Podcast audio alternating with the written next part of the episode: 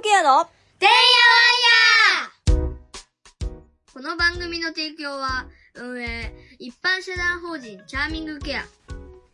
協賛。小児がんの子どもたちとその家族の金銭的社会的支援を募り小児がんで苦しむ子どもたちの医療ケアの向上に寄与することを目的とする一般社団法人エンパワーチルドレンでお送りいたします。この放送は病気や障害のある子どもたちと家族のためのトータルケアを考えるチャーミングケアが日々のてんやわんやの中からチャーミングケアのヒントを探していく番組です。はい今日も始まりました。チャーミングケアのてんやわんや。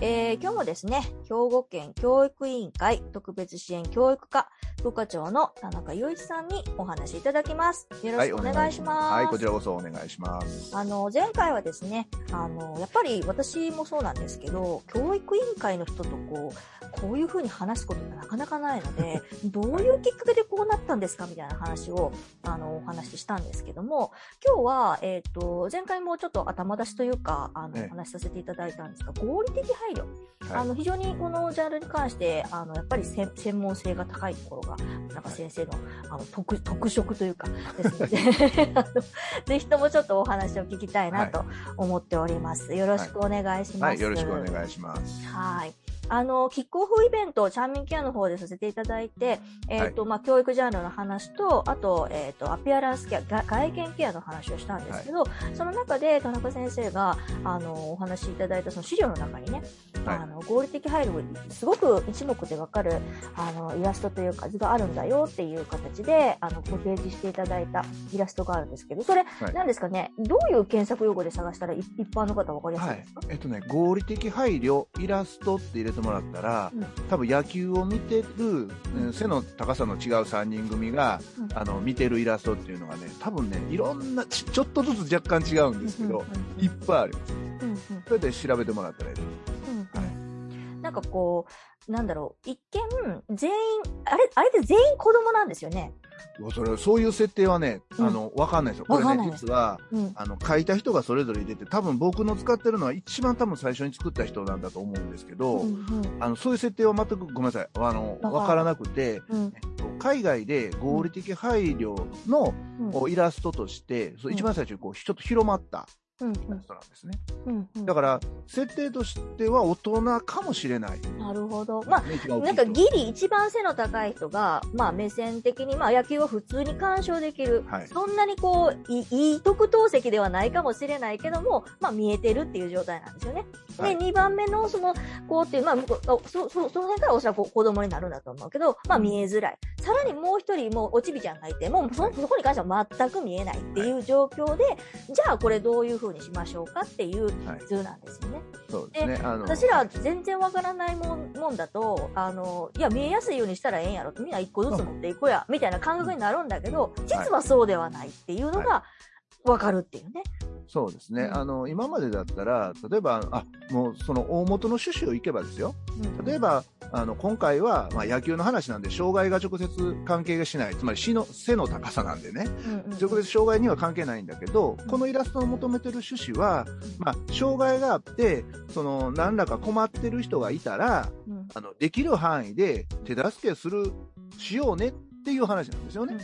で、その時に、えーしっかりと、お例えば、あの、しす手す手伝いしすぎない、うんなんか手伝いしたけど足りないっていう状況はやめよう。まあ、おす、あの、あれかな。そういうような状況じゃなくて、おこの、その人が困ってるってことをうまくちょうどいい感じで、えー、なんていうの手助けするみたいな感じなんですよね。だからイラストも、本当に子供、ちっちゃい子供も、ちょうどその首から上がフェンスから、っていうかね、フェンスから上に出て見えるようになるような形をとってるっていうのは、そういう意味なんですね。うん。うん、だから、まあ、イラスト見てもらいながら話できると一応分かりやすいんですけど、うん。基本的な趣旨はそういうことになるかなと思います。うんはいなんか、やっぱり全然その、まあ、その言葉自体もね、合理的配慮って言葉自体もおそらくあのご存知ない方もいらっしゃると思うんですけど、配慮にさらに合理的という言葉がついてる、あの、その意味たるやっていうのがすごくこう、よくわかる、あれですよね、イラストですよね。はい。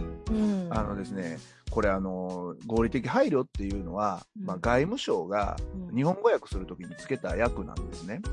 で、その当時から、うん、それが適訳かどうかっていう議論はすごくあったらしいんですけど、まあ、ちょうどうまく表現できるうものとして、まあ、これが選ばれたと。いうことになりますね。で僕らが気ぃつけなあかんのは、この配慮って言葉が日本語の中で、なんか、すごくこう固定されたイメージがありますよね、配慮って。うんうん。うん、だけど、うん、そうじゃないんだと。うんつまり合理的配慮っていうタームなんだと。配慮だけ取り出して配慮の意味を取り上げないでくださいって話なんです。合理的配慮で一つの、さっき言ったように、ちょうどおいい感じで、さらに、えー提供する側が無理ない形でっていうことを一つに包含した言葉なんで、あの、配慮だけ聞いちゃうとちょっと違うんだけど、合理的配慮と全体を理解してもらえたら嬉しいなっていつも思います。ちょっと前なんですけど、あの別の、き別のその、あの回で、あのはい。合理的配慮に関して、まあ自分のご経験をベースになんですけど、あの、この大学の先生にちょっとお話を聞いたことがあるんですけど、その時の例え話でね、はい。あの、漫才師のミルクボーイのネタが、はい合理的配慮の、あの、ななんていうの、エッセンスが入ってるって。うちのおかんがな、あの、なんとかやって言うねんって、何々って聞くんですよね。で、聞いて、いやいや、こうこうこうやねん。ほなこうちゃうかって言ったら、いやいやいや、こう、じゃあこう言うてんねん。そうか、ほなちゃうなって、それがずーっと繰り返されながら、どんどんチューニングしていくっていう、いうのが、いわゆるその合理的配慮の、なんかこう、感覚的にわかりやすいもんなんじゃないかなっておっしゃっられたんですけど、それって認識的には間違ってないもんですかね？そうですね。あの、合理的配慮の全体像というよりも、合理的配慮っていうものを決めていく段階の話し合い、うんあの、建設的対話、建設的対話って言うんですけど、その建設的対話でどうしていくかは多分ぴったりだと思います。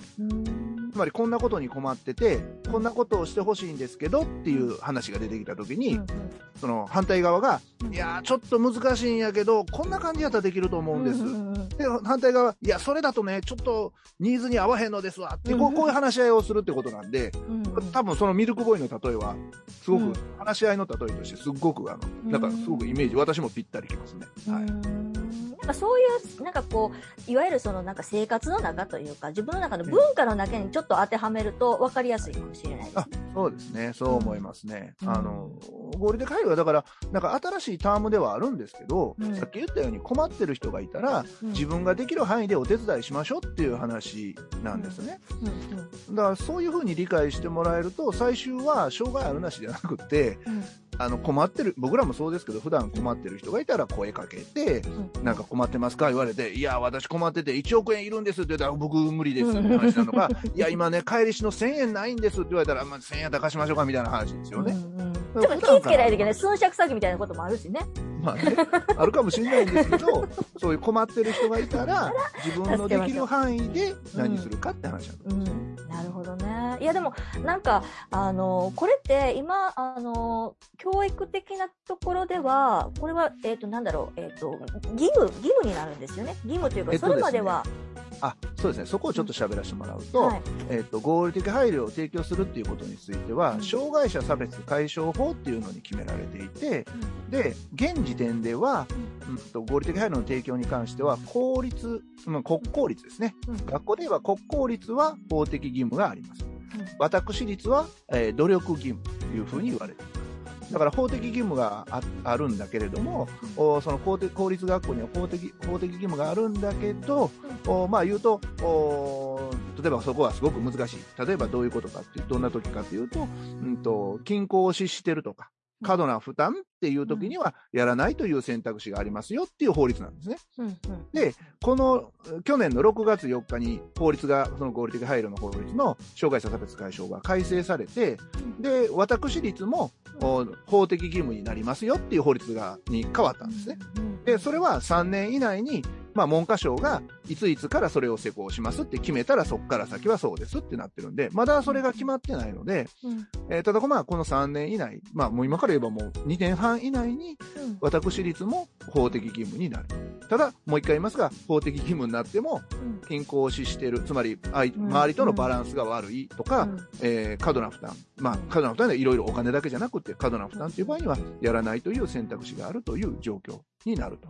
るこれででもね、今教育って言ったら、まあ、要要は学生層というところに関しては、そうやって、まあ、努力的だとした、したとしても義務という言葉が出てきてる。だけど、はい。それ、社会に出た時って、これどうなるんですか？えっとですね、結局今の法律は、今の障害者差別解消法っていうのは、教育だけの分野ではなくて、えっと、民間企業とかうん。あーにも全部波及するものなので、うん。例えば今の話でいけば、卒業、まあ学校出た後、企業に勤めるんだったら、今度厚生労働省がそれについて定めてるので、うん。厚生労働省も同じように、公的企業はそうですよ、うん。民間企業はこうこうですよって決まってたのが、今度一緒になるんで民間の企業もちゃんと合理的配慮を提供しなきゃいけないっていうようなルールになります。ただ、厚生労働省のやってる、その、法律でも同じように、うん。傘が変わるのは均衡を死した過度な負担の場合はやらないという選択肢がありますよっていうところは一緒なんです。それはあの、例えば新幹線とかのことをやってる国土交通省も一緒だし、うん。もうそこはみんな一緒ですね。はいど。でもそれってまだそうやってこう新しく変わっていくっていうことは、そんなにこう実施例というか事例もそんなにまだないっていう感じになるんですかね？いえいえいえ、それがね、あの、世の中的に広まってないんですよね。うん山ほどありますよ。山ほどある。山ほどあります。うん僕は、あ、これ、今僕の自分の宣伝していいかわからないんですけど、あ、ぜひとも、あの、ね私後で言おうかなと思って。2月の15日に本を出すんですけど、その本の中に僕が出会った事例のほんの一部だけですけど、うんうんこういう合理的配慮があってとかっていう話を、で、学校生活でこうやってうまくいきましたっていう話をいっぱい載せた本を、うんあの、出すんですタイトルなんていうタイトルですか？えっ、とね、自分で言いながら、これね、タイトル僕すぐ出てこなくて。自分で書いた本やな、ね。えっと、通常学級における発達障害児のうんぬんかんぬん。だから、通常学級に、絶対覚えてない。通常の学級にいる、あのー障害のある子に対して、どんなことができるかって、教育で何なことができるかっていうような本なんですね。だからちょっと法律みたいなことも書いてあるんです。うんこういうルールがあるのでやんなきゃいけないとか、うんこういうルールがあるので、ちゃんと相談しなきゃいけないとか。うんあ共有しなきゃいけないとかいうことをちょっと書かせてもらってる本。でもすごい大切なことですよね。結局ルールが分かれへんかったら、その、それに、う、うその、なんていうの、なんか実績つ詰めないっていうか、ね、そういうところに乗っ取ってこうせなあかんのこと分からないですもんねめちゃめちゃ手探りになりますもんね。はい、そうなんですよ。うんそうすると、やっぱりさっきあの、ミルクボーイの例えでしたけど、うん話し合いしててもね、うん。あの、いあれは、両方が、あの、一定の知識があって、うんうんうん。牛乳、えー今やったらなんか他の宣伝も牛乳のことを使ってやってるやつもありますけどうん、うんつまり、ああいうこう、やりとりができるってことは、お互いに同じ知識を持ってるってことなんですよね。うんうんうんうん。だからあの話し合いというか、あの漫才が成り立つんであってう、んじゃあ今回合理的配慮の話をするにしても、うんうんお互いが合理的配慮のルールのことを知ってないと、うんだからむちゃくちゃなことを言い合わなあかんうんうんうん。ね、お互い向こうが何言うてんのよって話になってしまったら話し合いできないですよね。うんうん。僕だからその確かにその大学の先生が言った例としてはうん。すごくミルクボーイのあのやり取りはすごく漫才っていうのはすごくうん。その通りなんだけれども、うん。その裏にあるものうん。つまりお互いに知識が似たような知識を持っているうんということも大事な一つのキーワードになるので、まあ私もまああんまりそんな本って売れへんのですけど、あの保護者の方にもその教育関係者もうん。教育に関係するその福祉とか医療とかうん。そういう人たちにも、まあ、そういう内容を知ってほしかったので、うん。あのでこういう話って結構あのニーズがあるんで、あの医師会に呼ばれたりとか、うん。放課後等デイサービスの、なんていうんですか、そういうこう団体さんに呼ばれたりとうんか、例えば教材作ってる団体さんにも呼ばれたことあるんですよ。つまりそこも民間企業ですけど、うん。まあ、売るっていう目的はあるんですが、うん。つまり障害のある子にも優しい教材とか、優しいおもちゃを作りたいんですよ。でもどうやったらっていうのは分からないんですよね、なかなか。で、まあ、それで呼ばれて話しに行ったんですけどね。うんいろんなところは今、そういうこう、なるだけたくさんの人に優しいものを作ろうとか、うん。考え方を、優しい考え方をしようっていう動きと合わさって、まあ今、今回合理的配慮の、まあ、改正も多分、だから民間もちゃんとやりましょうって話になってるんかなとは思う。なるほど。でまあ、なんかこう、あの、その、冒頭に戻りますけど、その箱の話で、はいその、合わせすぎてもまたちゃいますしね。はい。なんか、合わせすぎるとなんかこう、すごい、なんかこう、ぶっちゃけた話、コンテンツ的に面白くなくなってしまうみたいなあところもあるので、うんだからそれもすごい、いわゆるそのチューニングですよね。どこが塩梅いいのかっていうところを、やっぱり、ルールをもとにやっぱり考えるっていうのが必要ですよね。そうなんですよ。うんだからどうしても、あの、これってでも僕ら日常的にやってるところもあって、例えば今もこれネットでね、対話してますけれども、うん。音の大きさ自分でこうちょっと変えたりとか、うん。ね、僕はあの今ヘッドホンタイプのやつでやってますけど、うんやっぱりこれじゃないと聞き取りにくいからヘッドホンにしてるところあるんですね。うんやっぱりそういうふうに工夫とちょっとしたチューニングというかやりやすい工夫うんっていうことをやっぱり求められてる時代なんだとは思うんですよ。うんだからそれはもう民間も国公立、あ学校では民間も国公立もですけどね。うんうん。そういうことかなとは思うんです。で、まあ、それこそ、あの、話をしてしまうと、うん。あの、今もう国が、うん。あの、教育全体も、うん。あの、こ個別最適な学びっていう表現を使って、うん子供に合った教え方っていうかね、学びをしていこうよっていうことをもう国として言うてるわけですから、うん。まあ、それの一環としてご、障害のある子には合理的配慮っていう話にもなると思うんで、世の中的にはもうそっちに進んでると思っていいと思うんですよね。うん。これはなんか本当に試験というか感想になると思うんですけど、はい。もしもっとその合理的配慮がもっと浸透してきてね、みんなこうできるようになってきたら、どういう世界が広がってるというか、どういう未来になりそうやと思いますか？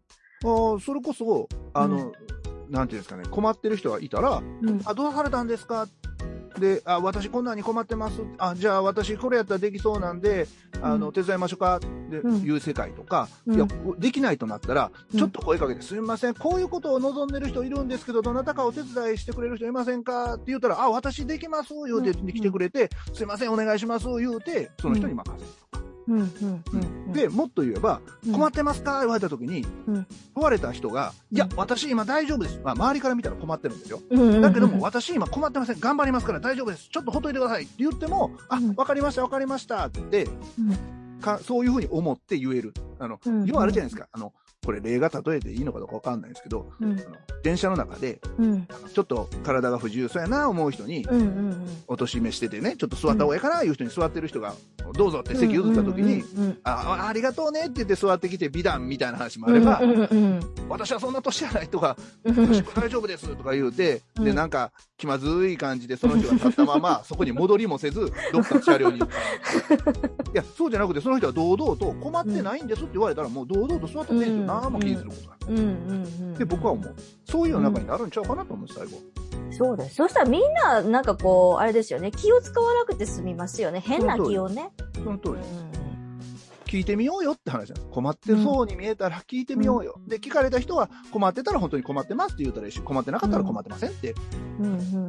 なるほど。まあ、それの時のね、環境はすごい整ってると思うんですよ。ネットなんかもあって、うんうん。今だったらなんかちょっとしたことのお手伝いとかだって、ネットからできしてもらえるじゃないですか。うんうんうんだからすごくそういう環境がある、できつつあるよなというのは思うんですけどね。うん。うん。この前もあれですよね、最後のその、キックオフのね、お話ですけど、はい。あの、最後の感想みたいなところで、はい。実際、その、まあ、えっと、障害のあるお子さんを育ててる方が最後にね、ちょっと、ちょっと一言言っておられたけど、あの、なんだろう、えっと、配慮を、えっと、してもらいたいなっていうことがあったとしても、向こうがやっぱ分かれへんかったら、話になれへんから、はい。やっぱり自分からも言わなあかんねんなっていうのを、あの、思った、言っていいねんなっていうふうに思ったって言っておられたけど、そういう、そういうちょっとしたその気の使う、気の使い合いみたいなところの、それがちょっと、ちょっと崩れていくというか、はい。そういうことですよね、きっとね。そう思います。うん。で、日本はその方がやりやすい、うんあの、元々の環境があると思うんですけどね。うんうんうん。そういう方、困ってる人に対して声かけてってね、いうのを、普通に今でもやれてる国なんでね、うんうんやりやすいと思うんですけどね。うんなるほど。